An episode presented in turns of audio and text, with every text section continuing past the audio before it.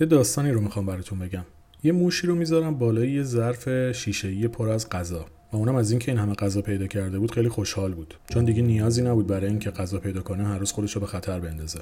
و فکر می‌کرد با این اتفاق می‌تونه تا آخر عمر شاد زندگی کنه. خلاصه هر روز یه بخشی از این غذا رو می‌خوره تا وقتی که این غذا تموم میشه و موشه به ته ظرف می‌رسه. و اینجاست که یهو متوجه میشه که گیر افتاده و دیگه نمی‌تونه از اون ظرف خارج بشه. و حالا تو موقعیتی قرار گرفته که به یک نفر دیگه وابسته شده که دوباره براش غذا بیاره تا زنده بمونه. از غذا تو این موقعیت ممکنه غذایی رو هم براش بیارن که دوست نداره و انتخابی هم نداره چون مجبوری چیزی که براش میارن رو بخوره.